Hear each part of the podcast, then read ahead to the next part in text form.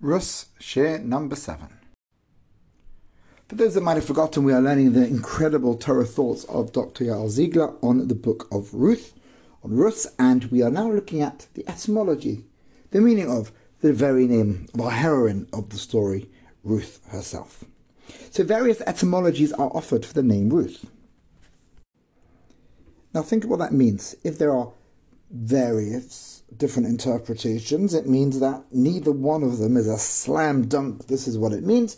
So there's some level of, of obscurity, of lack of really understanding what it means. So here's one of them. Why Ruth, says Rabbi Yochanan in the Gemara, because she was worthy, and from her emerged David, who saturated the Holy One, blessed be he, with songs and praises.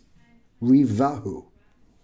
This etymology shifts attention away from Ruth's qualities and perceives, perceives her significance primarily in regard to the, her descendant, King David. It's a bit sad, really, isn't it? That she's barely worthy of our attention according to this interpretation. Indeed, Ruth's fame is to some degree a product of her illustrious great grandson, which is what we said at the beginning that maybe the whole purpose of this book was to teach us how David came into the world and who his ancestors were. But there are other ones as well, other interpretations. And the name of the second one was Ruth, and the second girl that was married, because she saw Ra'ata, the words of her mother in law. Here, the rabbis are really using their imagination, because not only has it seemingly got nothing to do with her name, letters are switched and a whole new word seems to be jumping out the page. But here, this medrash regards Ruth's name as deriving from another aspect of her person, of her personality, namely her sensitivity towards her mother-in-law, Naomi. A literal understanding of this medrash suggests that Ruth's name derives from her ability to seek or understand her mother-in-law's her mother-in-law's words. What words are we talking about? The insistence on remaining with her mother-in-law. Despite her mother in law's strenuous attempt to dissuade her from doing so, Ruth said, No, I'm going to be with you, I'm going to stay with you. In this way, Ruth is portrayed as one who perceptively apprehends her mother in law's real desire despite her words to the contrary. So you do find people that say one thing, they mean something else, and really their, their hidden meaning is what they want you to perceive. And Ruth seems able to perceive the depth of what her mother in law is saying.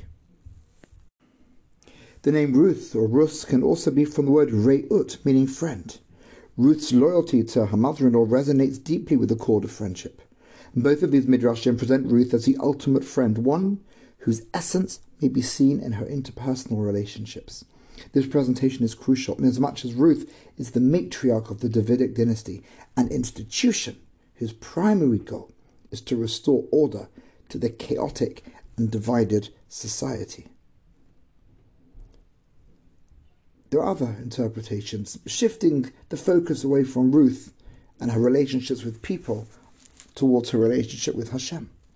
And the name of the second was Ruth, says the Medrash, because she would boil herself to stay away from sin in order to do the will of her Father in heaven. A similar idea is another Medrash, because she would tremble, miratetet, or miratachatatzma, from, from transgression. This approach, while less attested to in the, in the Megillah itself, points to Ruth's piety before God.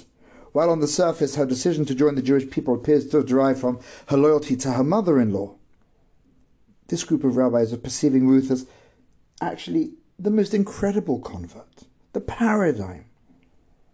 In this understanding, her primary character trait, and that which motivates her to become a member of the Jewish nation, is her desire to serve Hashem. So Ruth is the progenitor of David, Ruth the socially sensitive companion, and Ruth the God fearing woman. Perhaps it's a composite of all these that really does ultimate justice to the character of Ruth.